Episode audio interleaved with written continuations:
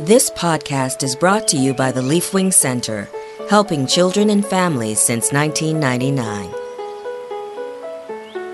Brought to you by the clinical treatment team at the Leafwing Center. This is the Autism Parent Helper Podcast. Hi, everyone. Welcome to the Leafwing Center podcast. Here we like to discuss anything and everything related to ABA and autism. My name's Savan Salikian. I'm a board certified behavior analyst at the Leafwing Center. And with me today are my amazing colleagues. my name is Ray Reyes. I'm a BCBA at the Leafwing Center. My name is Manjeet Sidhu, and I'm also a BCBA at the Leafwing Center. Greetings, everybody. I'm John Lubers, and I'm a behavior analyst as well. Fantastic, everyone. So for today, we want to do a Q&A, a question and answer of the most commonly searched ABA keywords. So we're pulling this off search engines, we're pulling this off the most commonly searched keywords and questions that the public, you, are asking out there. So we'll go through as many of these as we can, folks, and there are quite a few. And keep in mind, please, that some of the wording on these questions, they might sound a little bit grammatically different. Some of them might be in a statement format. Some might be shorter questions, others longer. And we'll cover as much ground as we can today.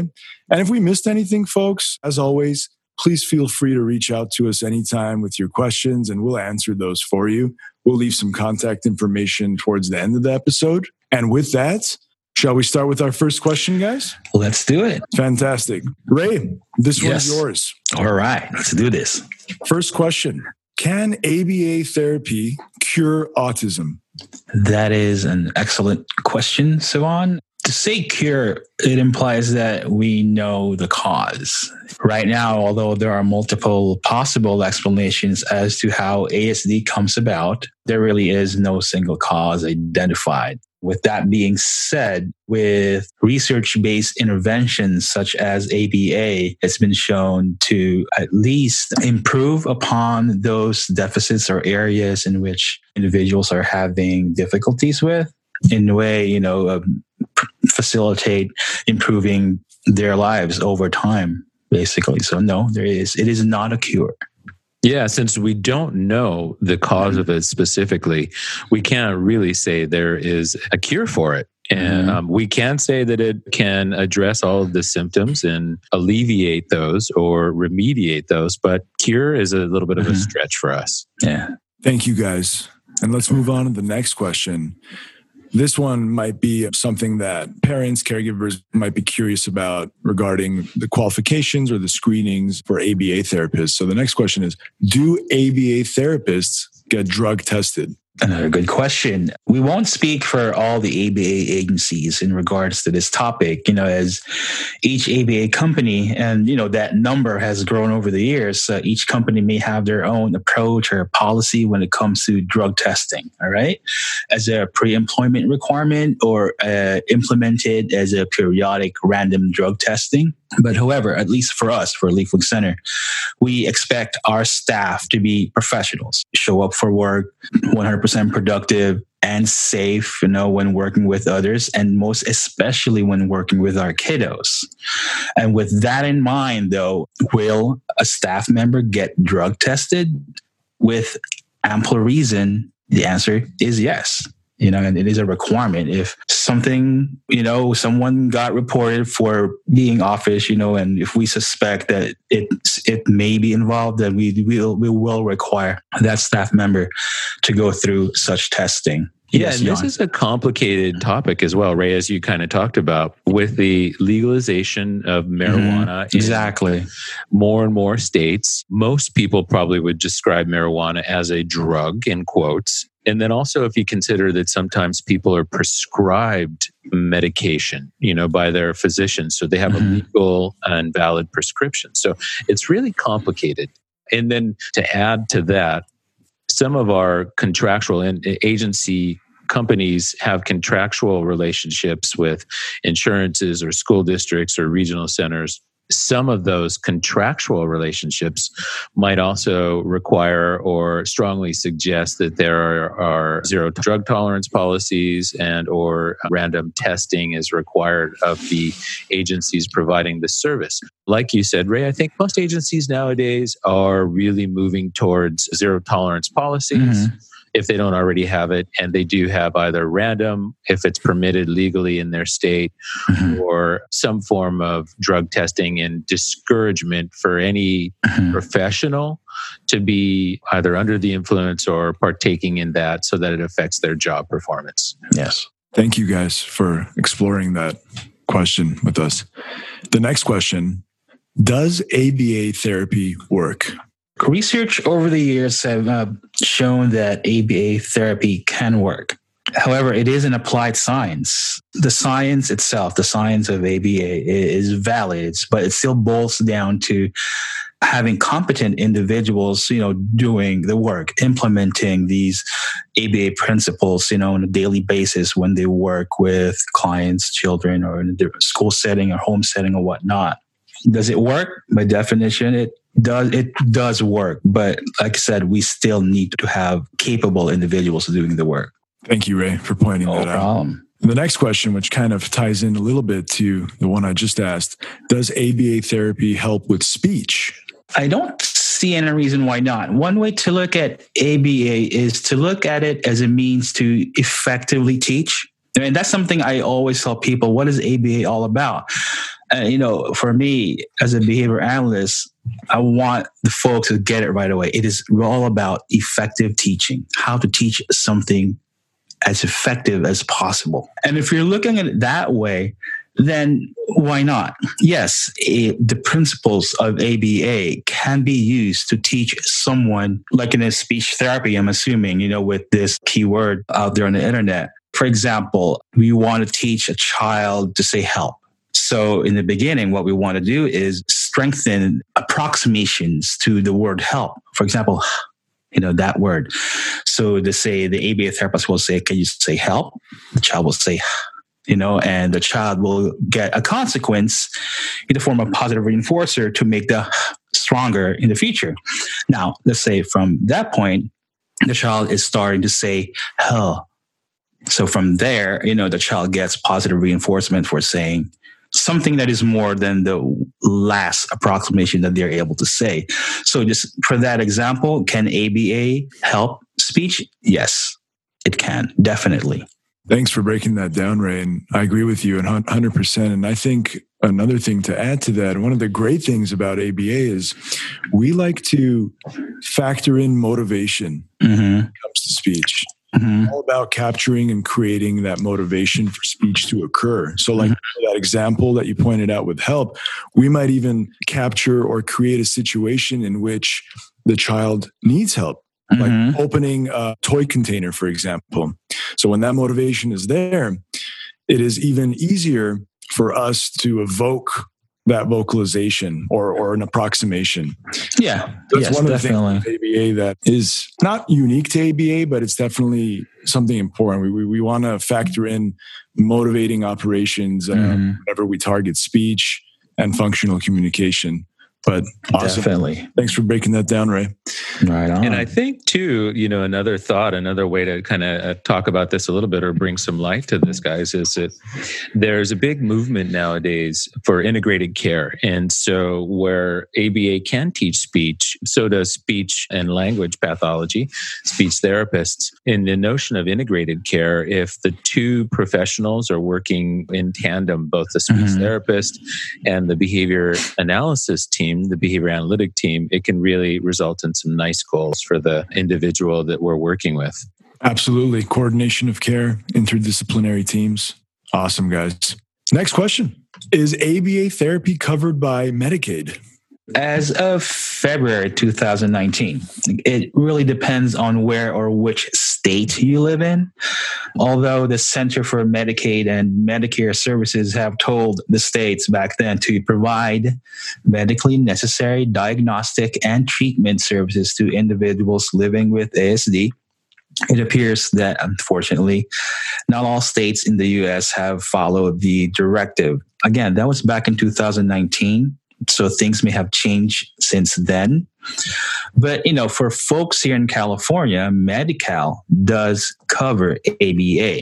But um, regardless where you live, you can reach out to ABA agencies in your area, in your state, and ask if your state has a Medicaid program that covers ABA services. And I think nice. it could be expected that mm-hmm. with time, Ray, you know, like you said, CMS has put out the suggestion in the rule to cover Medicare, Medicaid. The states will start to adopt as they are better informed and as their policy and infrastructure kind of builds out. So I would expect that in the future, we will have universal coverage.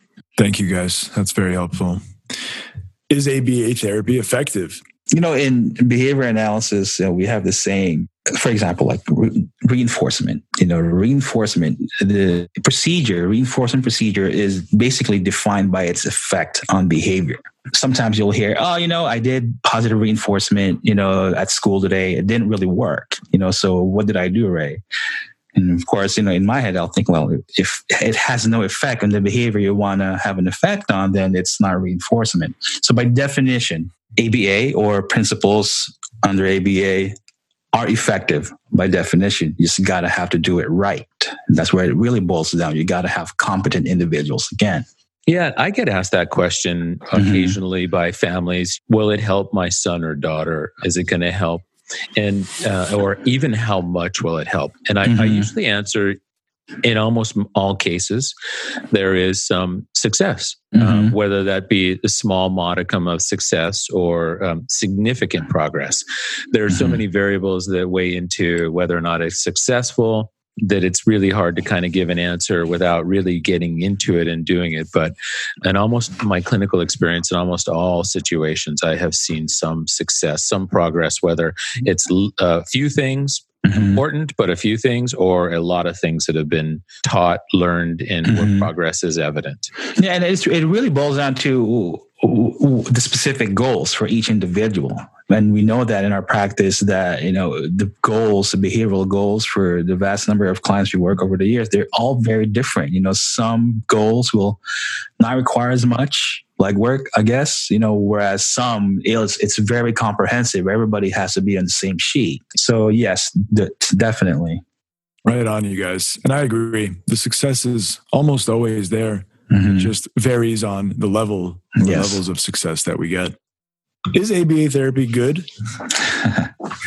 I had to think about this when I read that. Is ABA therapy good? Yeah, this is an example of one of those questions that we mm, you, pick, you know, as a behavior analyst, I, I, my default is to approach something good. Okay, what does that mean? I have to operationally define what is good. For most people, what they probably how they will define good is again, is it effective? Does it work? That's that must be good, right? We must agree that that's pretty much what they probably mean. So coming back to the very similar question that I've asked uh, that I've answered earlier, uh, it's is it good? If we mean is it effective? Yes, ABA therapy has been shown to be good in addressing behavioral challenges associated with ASD. And I would add to that, guys, that too now, you know, best practices in behavior analysis is really moving, uh, has moved and is moving farther in the direction mm-hmm. of, you know, positive behavior supports, reinforcement based mm-hmm. approaches. So it's very benevolent, benign, and humane in terms of its its approaches. So mm-hmm. from that perspective, I think I would also agree with you, Ray. it, it is good. It's effective, it's benign, benevolent, and efficacious. So it is good. Yeah, and, and I'm glad you brought that up. I never read it that way, that kind of good. So, in a way, yes, you're right. It is positive behavior supports. You know, um, we want, we always want to focus on implementing interventions, procedures based on positive reinforcement. Thanks, John. so, this next question is kind of a, a little bit of a curveball. Is ABA therapy? Okay, let me try this one. Applied behavior analysis, ABA, as we know it, is a branch of the science of behaviorism. ABA looks into how principles of behavior can be applied in the natural setting in order to, to promote better lives for individuals, you know, focusing on pro-social behaviors and all that. So ABA therapy and how it is used as therapy for each individual varies greatly depending on each individual's very specific needs. So it is therapy. Right on. Thank you, Ray. Thanks for thanks for answering those for Yeah, us. no, you're welcome. Uh, so is that it? I think you're next, Yvonne. What do you have for me, Ray? All right. So let me be the interrogator this time, Sivan. First question or first statement commonly asked on the internet Where do ABA therapists work? That's a great question. And that's one that we get asked too, especially at the beginning of Mhm. services. Sometimes parents, caregivers, they're curious about okay, can the behavior therapist come to school with my child? Or all the sessions going to be in the home? Can we go out places? So, this is a great question. And it really depends on the needs of the client. It also depends on family preferences. It also depends on the approach used by a given ABA agency or an individual provider Mhm. some ABA organizations might be much more clinic based. Others Mhm. might be more in home or school based, like Mhm. natural environments of, you know, where the child is throughout their day. Generally speaking, though, ABA therapists will work in places where the services are needed. Yes. And this will typically include four environments, and that's the home environment, the school environment, a clinic environment, and the community. The, one of the most common places where services take place is the home setting. Mhm. Right. So this is where a child and, and his family spend most of their time. This is also the child's natural environment. You know, many of their toys, their their the instructional tools, the household items, the familiar people and, and activities. These are all within immediate access in the home setting. It really is the kiddo's natural environment. Mhm. And this can be beneficial to learning. So let's say we're teaching a child to wash their hands. Maybe in the early stages, teaching a child to wash his hands in his own bathroom sink can promote effective learning. The sink's familiar, it's it's accessible, the environment can be modified easily to make the task easier, like using a stepping stool or moving soap and towels around. It's also important though that once the child learns to to wash his hands in his own sink that he's able to generalize that skill to other settings and and people. And that's referred to as as generalization, which we'll Mhm. cover in a different podcast. So the home setting is one of the most frequent places in which services are provided. The school setting is another very common place where ABA therapists work. So typically, the ABA therapists will be a part of the child's IEP team and will play an integral role in facilitating the child's behavioral, social, communication, and, and play goals, among other goals as well.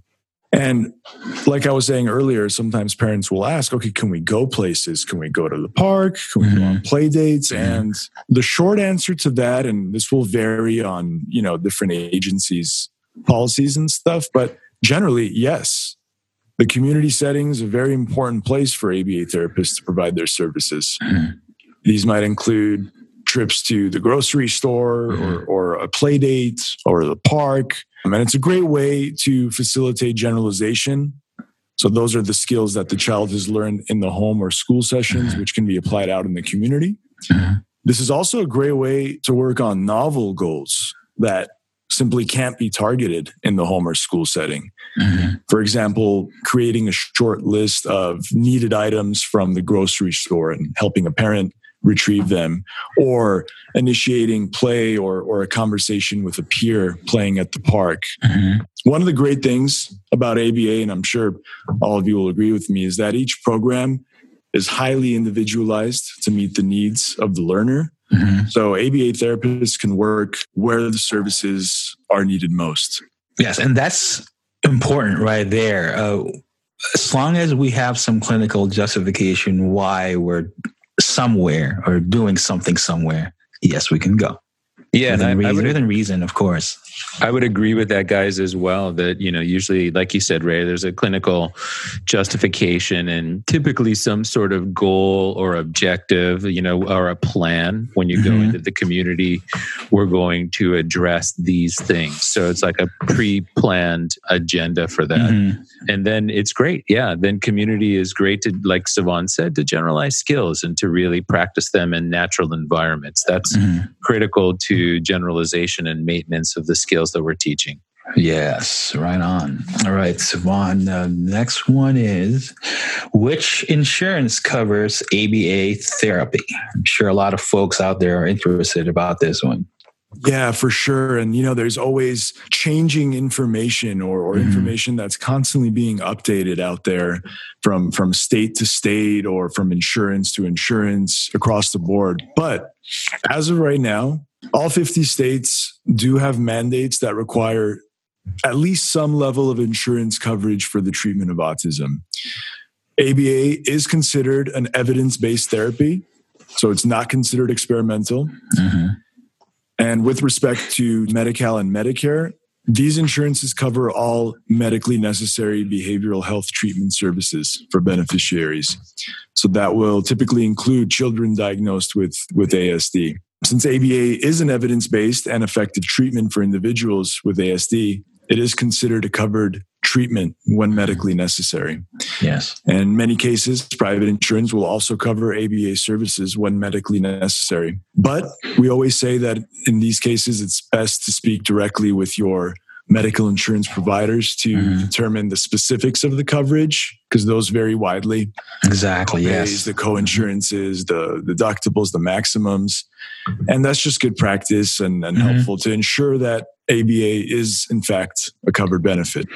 Yes, just like any other, I guess, medical insurance and any any other medical thing you have going on, you know, will it be covered by insurance? Yes, you're covered, but it really boils down to the details, you know, the co-pays, co-insurances, you know, and that's a big thing. Yeah, those are excellent points, guys. And I think I think if we were to describe in the global, that it seems like as time passes, we're seeing more and more coverage. So mm-hmm. more and more options mm-hmm. for families to get treatment covered. Like we talked about a little earlier, the private insurances are covering it in more states, and Medicare, Medicaid is starting to cover it with time. We're even seeing a little bit of an extension into, in some cases, with Medicaid, Medi Cal, Medicare, where a diagnosis is not necessarily a requirement, but mm-hmm. a requirement now is a need. So, from my perspective, it looks like it's becoming more and more widespread coverages, which is great for our mm-hmm. families. Mm-hmm. It is great. More and more, we're moving in, in, in the positive direction, yes. the right direction when it comes to this stuff. Okay, next one. Who can provide ABA therapy? Great question. So, ABA therapy is typically provided by board certified behavior analysts, BCBAs, board certified assistant behavior analysts, BCABAs, mm-hmm. registered behavior technicians, mm-hmm. RBTs. I know it's a lot of letters, so bear with me, guys. and paraprof- paraprofessionals. And by paraprofessionals, we mean individuals who are in the field working towards one or more of these certifications mm-hmm. under the supervision of, of a BCBA. Speaking of a BCBA, a BCBA is a person who has met the educational and professional training requirements established by the Behavior Analyst Certification Board. So a BCBA will typically hold a master's degree in psychology or child development or a related field. And some BCBAs may also hold a doctoral degree mm-hmm. in one of these fields. And they're referred to as BCBA D's. Yes. There's one more letter for you guys. More acronyms. Why yeah. so the primary duties of uh, BCBAs include conducting clinical assessments, uh, establishing skill-based and behavioral goals, updating and modifying treatment goals, conducting parent and caregiver trainings, supervising staff such as the RBTs and the BCABAs, and really ensuring that the ABA program is implemented correctly mm-hmm. and effectively. And the BCBAs are also responsible for presenting data, writing progress reports, and communicating with funding sources. Mm-hmm. The duties of a BCABA are similar to a BCBA. However, they work under the supervision and direction of a BCBA. And the BCABA will typically hold a bachelor's degree in one of the previously mentioned fields, psychology, child development, and so on. And finally, an RBT. So, an RBT, a registered behavior technician, is a person who practices under the close ongoing supervision of a BCBA mm-hmm. or a BCABA or a doctorate level BCBA. And they're primarily responsible for the direct implementation of ABA services. So, folks, these are the people that are doing the one on one sessions. Yes. And right? I might so, add, guys, I, um, what we're seeing a little bit stateside mm-hmm. is we're seeing some variation within the states. So California has a one set of statewide laws that apply on who could do it. New York has another, and more and more states are adopting more and more requirements uh, in terms of who can provide it. But like Savon said, it is universal that behavior analysts, BCABAs, BCBA, BCBADs, and RBTs are providers for the service. Mm-hmm. If I can add here, I mean, it's still evolving as we speak you know certifications requirements are still being redefined you know continually. And this is good for the public. Things are getting stricter which means in the end you know you are ending up with someone who's really qualified to perform those responsibilities you know if they're bcbads bcba rbts bcabas you know it's all for the betterment of everyone. Absolutely and sometimes other professionals like marriage and family therapists or even licensed clinical social workers may also provide ABA therapy in some instances. But like you guys pointed out, the majority of ABA services are provided by, by the behavior analysts and, and the registered behavior technicians and mm-hmm. behavior technicians. Right on. All right. Who needs ABA therapy, Simon?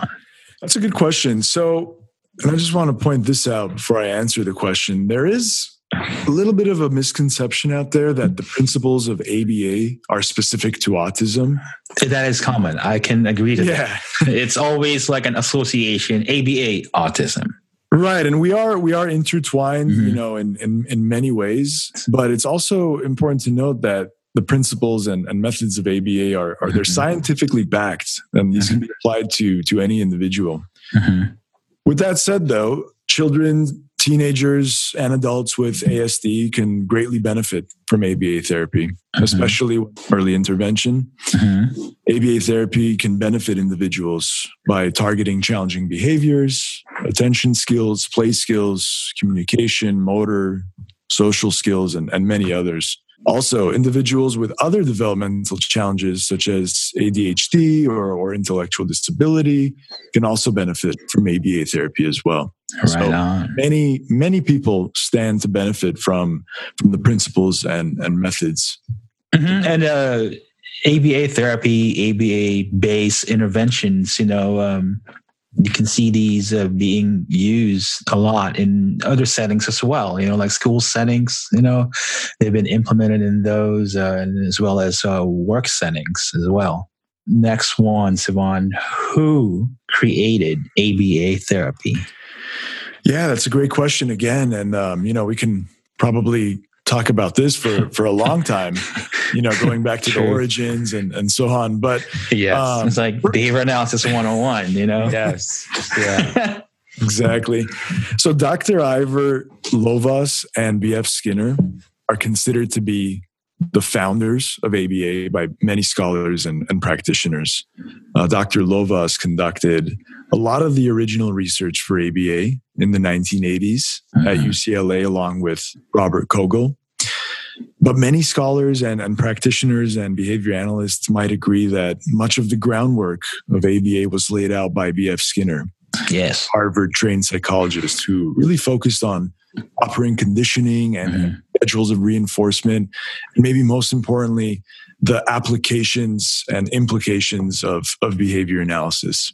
So those are the individuals who founded, I guess. Yes. Yes. And yes. like we were saying, guys, and kind of giggling, you know, behavior analysis 101, there's even, you know, there's there's even, you know, um, debate within our field where it starts. A lot of and, debate. Yeah. yeah. you know, does it start with Pavlov and classical conditioning? Mm-hmm. Does it go to John Watson and his work? Piaget and yeah. Mm-hmm. Classical conditioning. Yeah. E.L. Thorndike and the law mm-hmm. of effect. Mm-hmm. Or or is it a lot of folks really give a lot of weight to folks like Baer, Wolf, and Risley and Sid mm-hmm. Bijou and like you guys said, Lovaas and mm-hmm. and all those guys. So there's a lot of, you know, contributions, I guess, in our mm-hmm. field from some important people that have brought mm-hmm. us to modern day behavior analysis. Yeah, really I mean, yes. I mean, if we're gonna look at ABN, uh, I don't want to spend so much time on this because I can, but we should not. But uh I always look at it this way. If it's behavior analysis, you know, the the the science of behaviorism, you know, Skinner is up there, you know, and when when it comes to ABA as we know it and ASD, I always associate those with Dr. Lovaas. The way yeah. I kind of like process the information, you know, at least when people ask me, you know. Anyway, so uh, yeah. just um, you know, clarification, you know, uh, that we provide to you guys, our listeners. And I remember I've attended, I not to totally go off on a tangent, but I remember attending a conference where Ivar Lovaas spoke Mm-hmm. And he, in his speech, was, or his presentation, was crediting Sid Bijou for giving him yeah. his start.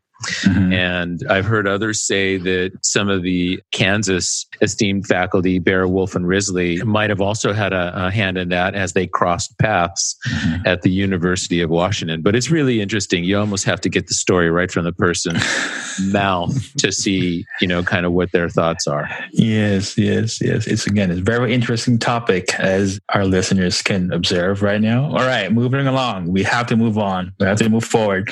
Uh, who qualifies for ABA therapy? Typically, individuals diagnosed with, with autism will qualify for ABA therapy services.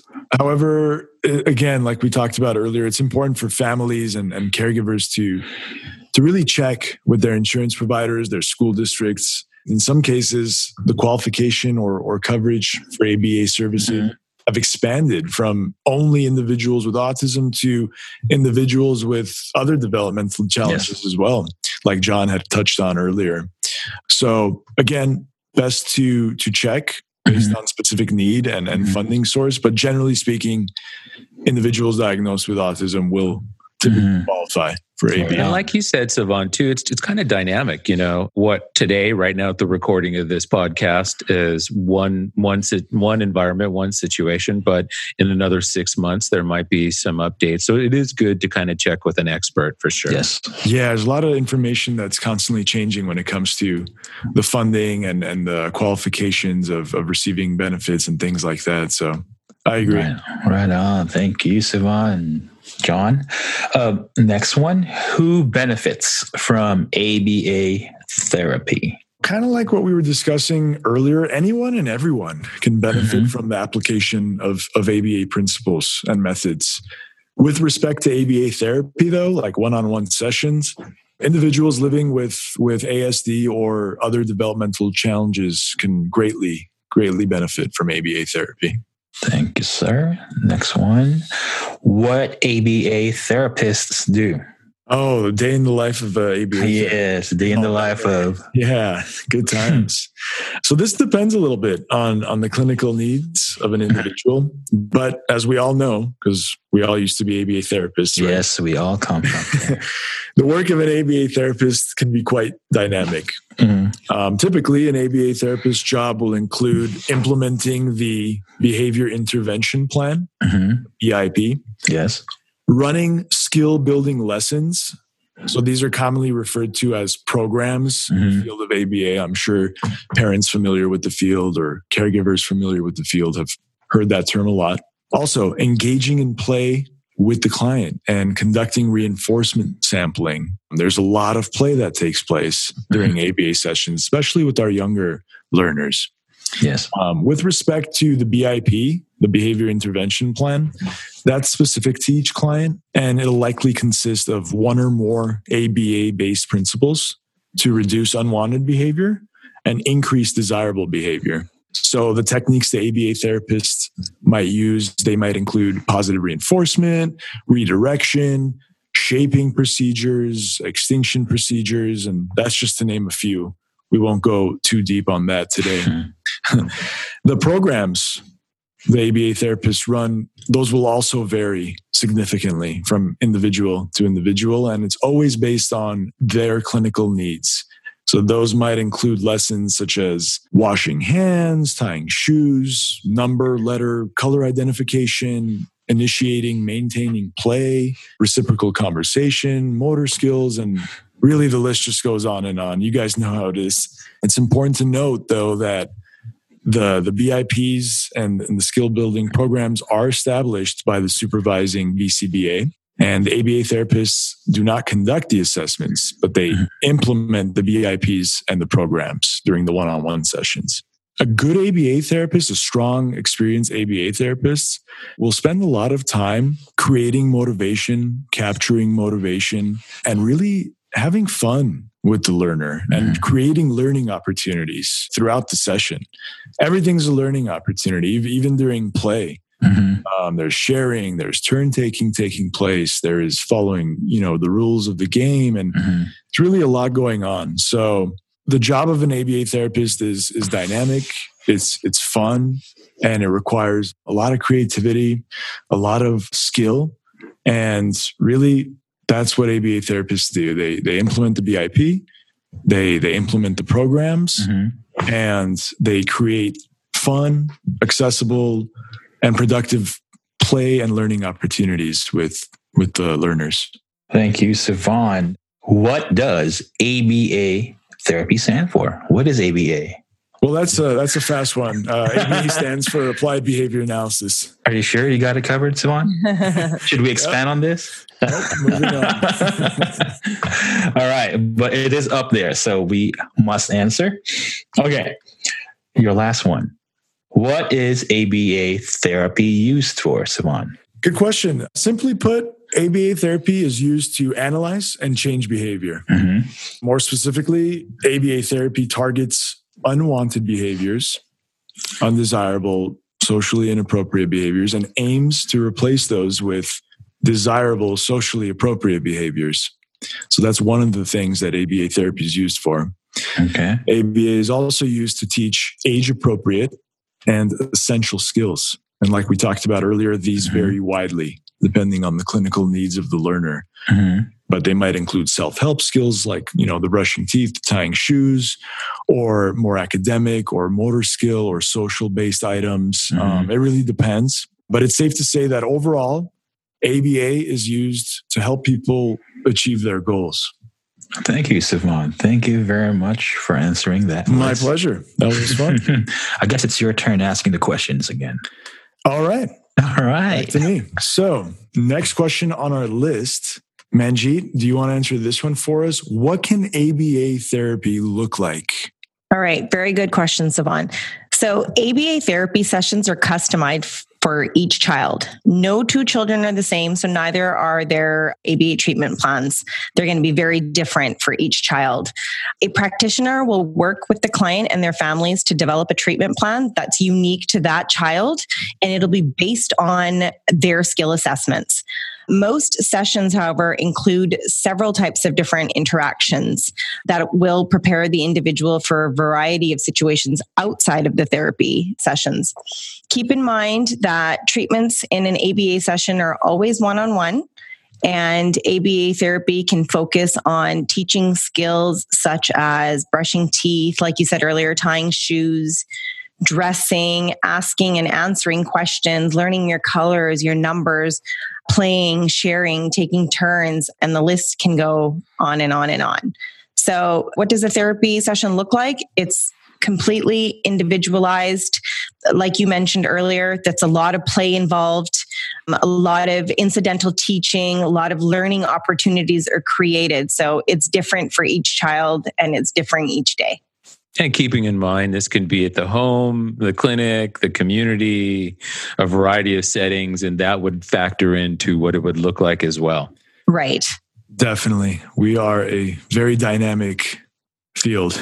we're, we're all over. Right on, guys. Next question for you, Manjeet. What is ABA therapy? So, applied behavior analysis is a type of therapy that can improve social skills, communication skills, learning skills through positive reinforcement. It also helps reduce challenging behaviors. Many experts consider ABA to be the gold standard treatment for children with ASD or other developmental conditions. ABA uses distinct principles to understand the relationship between a child's behavior and their environment and how one can influence the other. So, simply put, ABA therapy focuses on behavior. Therapists work with the client and their families to manage challenging behaviors and they encourage positive behaviors and they help build life skills. Right on.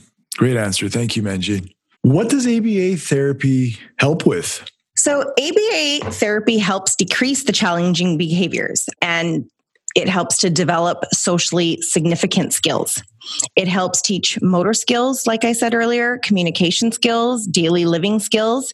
So, some more examples would be language, reading and writing, potty training, eating, fine motor skills, personal self care, and even domestic skills. It can help improve attention, focus. We can work on memory as well as academics. So basically, ABA can be helpful in learning a wide range of skills. I love it. It's great how how expansive the field is in terms of of what we can teach and and the types of skills that our learners can learn. Right. There's there's there's there's no limits, right? That is so cool. What does ABA therapy consist of? So, ABA therapy incorporates behavioral techniques such as reinforcement, prompting, and fading strategies, extinction. Those are just to name a few. And again, you know, we could go on and on with that list. Strengths are expanded on and generalized, and deficits are replaced with skills in order to help the individual be more successful in their environment. Awesome. So, what is ABA therapy training? So, this is kind of something that you touched on uh, earlier, Savan. Professionals are required to have met educational and professional training. To be at the BCBA level, you're required to hold a master's degree in psychology or related field, complete additional ABA classwork, gain experience through a supervised practicum or field work, and of course, uh, pass the national certification exam to be credentialed. For the RBT level, you're required to complete a 40 hour training and a BCBA will complete an observational assessment and then you go on to do the written exam. And like you said earlier for an RBT they're closely supervised by a BCBA throughout. Right on so, Manjeet yeah the next question is when did ABA therapy start? So, ABA roots began in the 20th century. ABA therapy was first developed by Dr. Ivar Lovaas and Robert Koegel at UCLA in the 1980s. The early foundation of ABA programs involved both reinforcement and punishment techniques.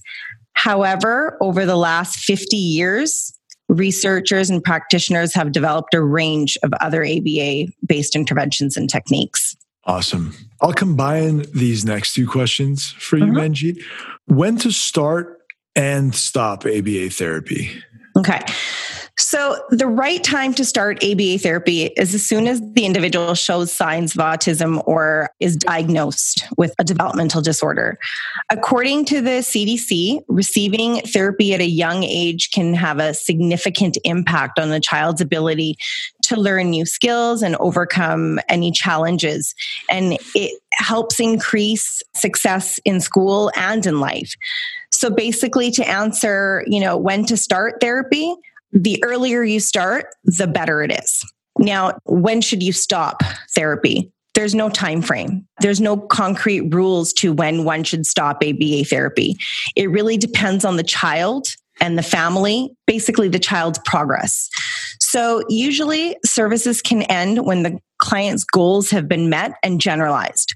However, in this case, services are never stopped abruptly they're systematically faded out. So you just, even though you're making progress and you've met all your goals, you just don't come to an end. This is a way to make sure that the learned skills are maintained outside of ABA sessions and that additional issues don't arise.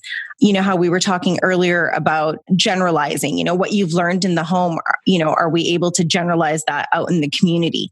Slowly decreasing the hours helps to ease the transition for both the child and the family, but there are cases where services are just stopped and those can be you know personal reasons for the family but f- from a therapy clinical standpoint it, yeah. yeah it, it's we don't we don't just say okay we're done that's great that you pointed that out. Yeah, we want to fade out gradually when when possible for the right. reasons you pointed out, and also to prevent any regression. Exactly. We want to, yeah. we want to sustain those those gains, keep right. those gains. Great. Yeah. Why do ABA therapy? So, ABA therapy is a scientific set of principles that are based on research that helps build meaningful and significant social behaviors for the family and the individual. There have been hundreds of studies that have been done that shows that, you know, ABA, ther- ABA therapy is effective. So, best of all, ABA is an all encompassing approach to build skills in the areas that are needed to live out a valuable and a fulfilling life. Thank you, Manjeet. Why is ABA therapy so expensive? The cost of ABA can vary. It's based on your child's or the individual's therapy needs, the type of ABA program that you choose, who provides the therapy. ABA therapy is administered by highly trained professionals. It's intended to be intensive it requires rapidly, rapidly changing supplies and materials, you know, so hence the cost. ABA can be expensive, but most people don't end up having to pay for the entire cost of their pocket. Most health insurance plans will cover at least a portion of the cost. So it's best that families or individuals reach out to their insurance providers for more information on the cost. Yeah, and I might add, it, it, it's a great point, Manji. As you were answering this, I was thinking that it's even a possibility to use flexible spending accounts or health spending accounts that you may have set up through your employer or you may consider setting up through your employer. So that might also be an avenue to help defer or reduce the cost. Right. yeah. There, there's, I'm, I'm sure there's so many different options once you start looking into it. There, there's help out there financial help as well. And we have one last one for you, Manjeet. Why is ABA therapy important? So, ABA therapy is important because it uses evidence based behavioral principles to modify behavior. As I mentioned before, it's the gold standard of treatments. So, there is more scientific evidence supporting the implementation of ABA than there are of any other treatment. It's important because it gives the individual the necessary skills that they need in order to perform many of their life's functions independently. That is super helpful. Thank you. Thank you, Manjeet. You're welcome. Uh, that's all I have for you. Thanks. Right on. I think uh, it's my turn. I will be asking Dr. Lubers. Sean, first question for you. How much ABA therapy is needed? This is a good question, and it gets asked of us often when we mm-hmm. do assessments and start ABA treatment. The amount of ABA therapy, sometimes referred to or sometimes spoken about as the intensity of treatment or the mm-hmm. intensity mm-hmm. of therapy, varies from person to person and is really highly individualized. The factors that can affect the intensity of treatment can and can include the breadth of the treatment or how many things we're trying to address or, in other words, the complexity of the program. Are we teaching language and social skills and play mm-hmm. skills and pre academic skills and a variety of different skills? Then generally you could, you would imagine there would be more intense program and more hours.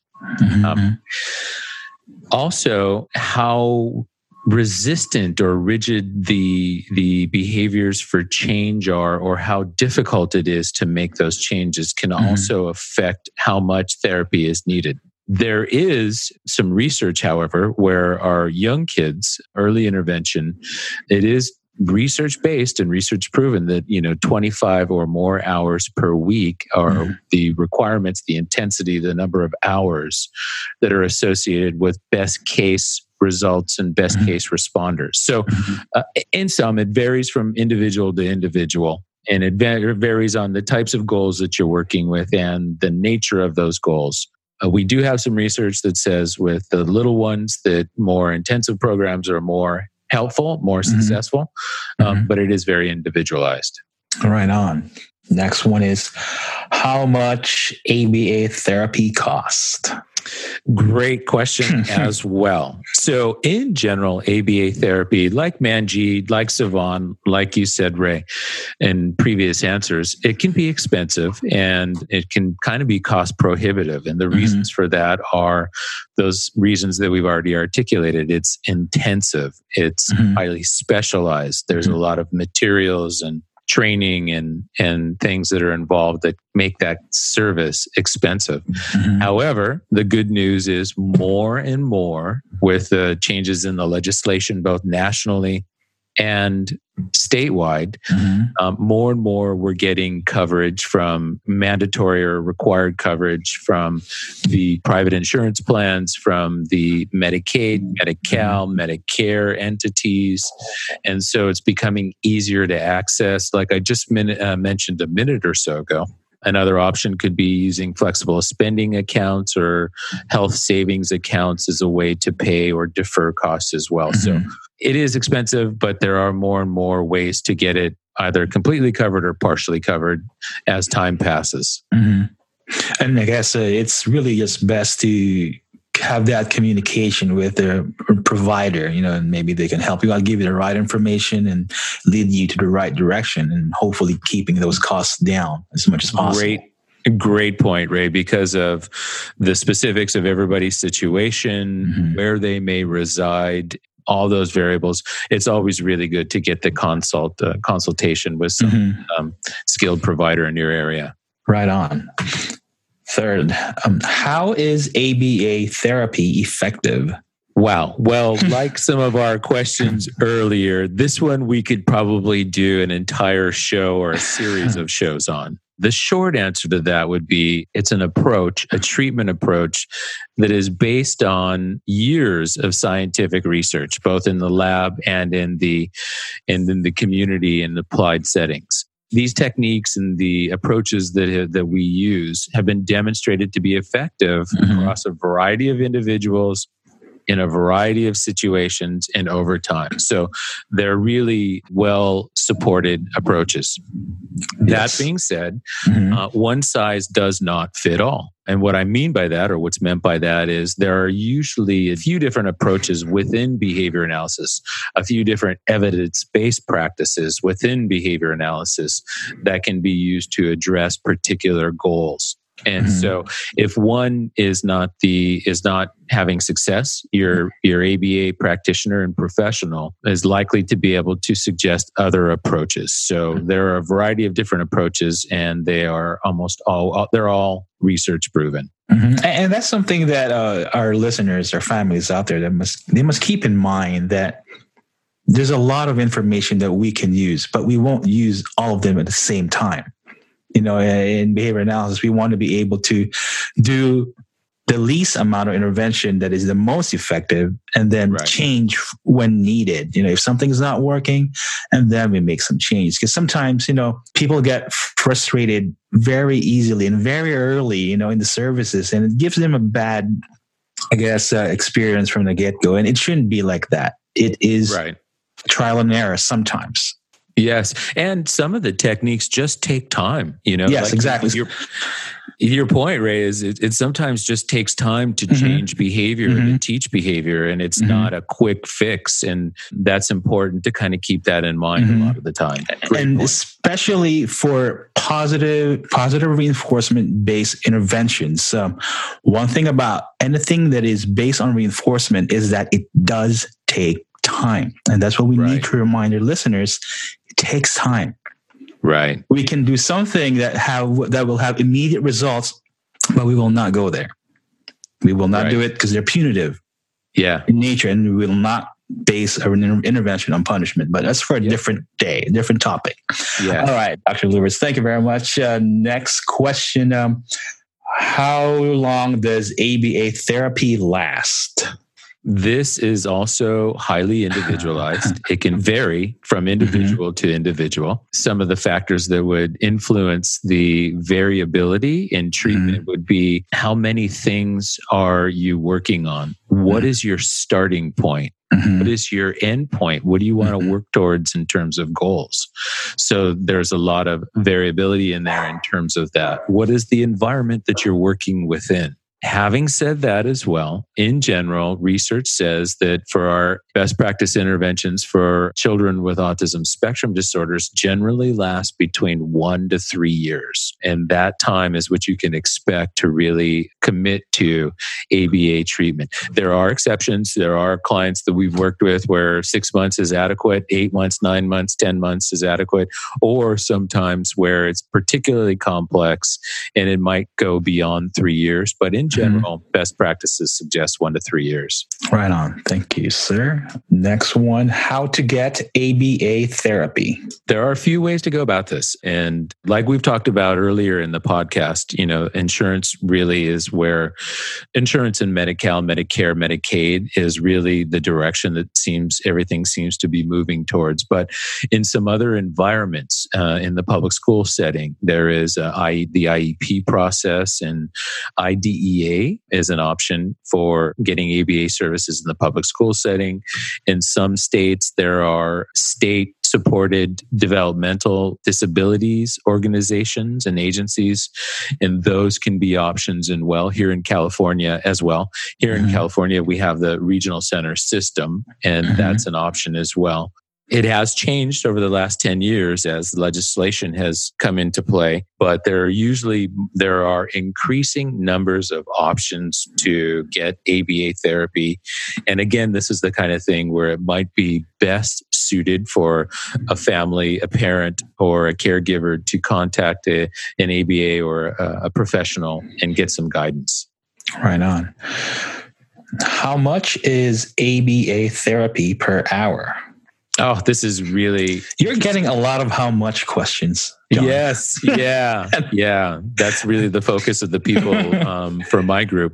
All right. Um, cost is going to vary widely from area to area. Mm-hmm. Um, in general, like we've said, it is expensive because of the specificity and the intensity and some of the logistics. Like we've talked about, it's community based, mm-hmm. it's home based. You know, there's a lot of logistical issues in there. To get the specific cost, though, if you're looking to pay for this out of pocket or using a flexible spending account or a health savings account, I would suggest, we would suggest that it's probably best to contact the providers mm-hmm. in your area and you can just, you know, do a an internet search for them or you can even go to the BACB's website and look for providers in your specific area. I think you mm-hmm. can search by zip code now. Yes. And you yes. can reach out yeah, you can reach out directly to them and ask them for what we typically refer to in the industry as a private pay rate. Mm-hmm. Right on. Thank you how to do ABA therapy yourself. Okay, controversial area. And there are a couple of ways when I was looking at this, there are a couple of ways really to look at this. First and foremost, this is generally not a do it yourself area, a DIY kind of thing. Like they say in the, you know, keeping in the DIY theme, this is a more complicated project and you might want to get a professional. However, it, it is still around the world. It is still finding a professional in your area still can present some difficulties mm-hmm. or rural areas. I can imagine. Yes, exactly. And areas outside of the United States. Mm-hmm. So in those situations, there are a couple directions that you can go. Um, what we would recommend is, is first of all, you know, you can go to the BACB's website and look for professionals in your area by zip code, by country, by state, however you want to search. If you're coming to us from another country, you're looking for a professional from another country, go to some of the local universities. Look in the psychology departments, the special education departments, those departments that would most closely be associated with behavior analysis if mm-hmm. there's not a behavior analysis department. And increasingly around the world, there are universities that are teaching behavior analysis mm-hmm. as a specific discipline. Yes, um, definitely. So definitely reach out to those folks. There are organizations, companies, agencies that will provide a variety of different supports for you in a remote location. And sometimes they call it a workshop where they'll send out a qualified trainer to your area, train a team of people, professionals, and those people will work with your child. Mm-hmm. Then they'll just supervise them remotely. Mm-hmm.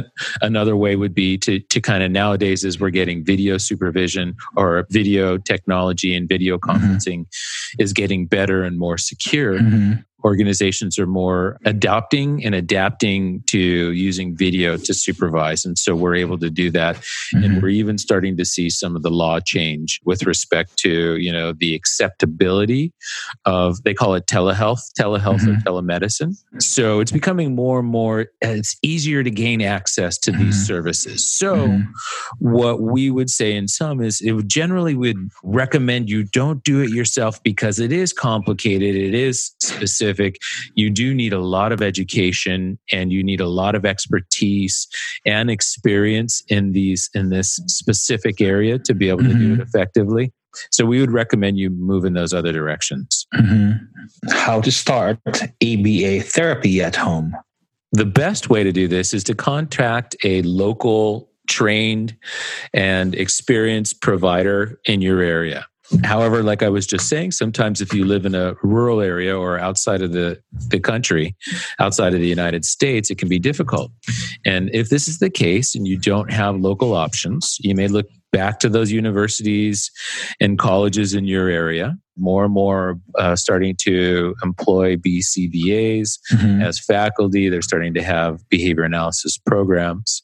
You can ask them, you can reach out and ask to them, ask them for suggestions or help or what directions that they suggest that you turn in, turn to. Mm-hmm. And because they're local to the area or more local, they may have some additional resources for you. Mm-hmm. Um, you can contact the large companies uh, in the large cities and ask them. And like I was mentioning a minute ago, sometimes there's these workshop options or video supervision or some other ways of providing service to individuals in you know areas where it's hard to find somebody.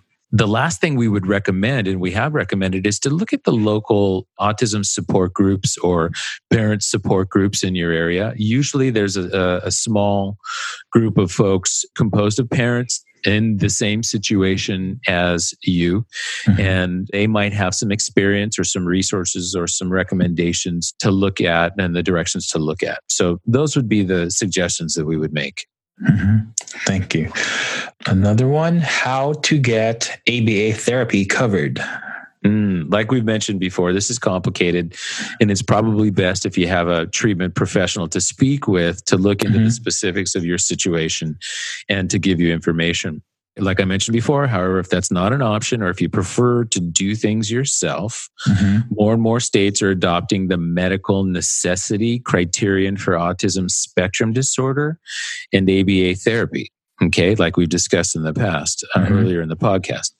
And with time more and more are and will adopt this requirement. So if you live in a state that has the medical necessity criterion the first thing you should do is contact your insurance and verify what coverage your insurance will provide you or Medicare or Medicaid or Medi-Cal, depending on what of the CMS coverages would cover you as well after you've verified that coverage, the next thing you should do to get ABA therapy covered by your insurance or Medi-Cal, Medicare, Medicaid is to make sure that the person you're trying to get the therapy for has a current diagnosis of autism spectrum disorder. With most of the private insurances, the commercial insurances, they require that of your provider before they'll authorize services for assessment or mm-hmm. services for intervention.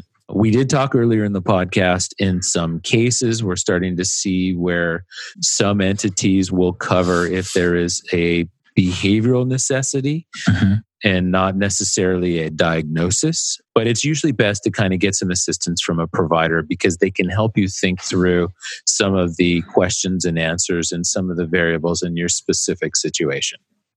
Right on. Okay, last one, John. Um, how to learn ABA therapy? Love this question. Yes. Uh, nowadays, there are many graduate programs and undergraduate programs to get training in ABA and ABA therapy. So that would be first recommendation is just do an internet search, look and see for ABA training programs in my area.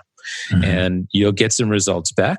There are a lot of distance learning or online coursework and courses out there. So even if you're not geographically close to a university, you can sometimes find an online program that would be recommendation number one is to get that formal education additionally there are resources on the internet that give you some basic education on the specifics in aba therapy you could probably youtube mm-hmm. specific aba therapy techniques and you'll find some decent resources or you can even look to you know if you know somebody who's getting it uh, getting aba therapy that is it's likely that a part of or a component of that therapy for that individual is to train the caregivers or stakeholders that are surrounding or important or a part of that person's treatment. So you might also be able to get some aba training and to learn some aba techniques and get some basics in ABA therapy to be able to learn ABA therapy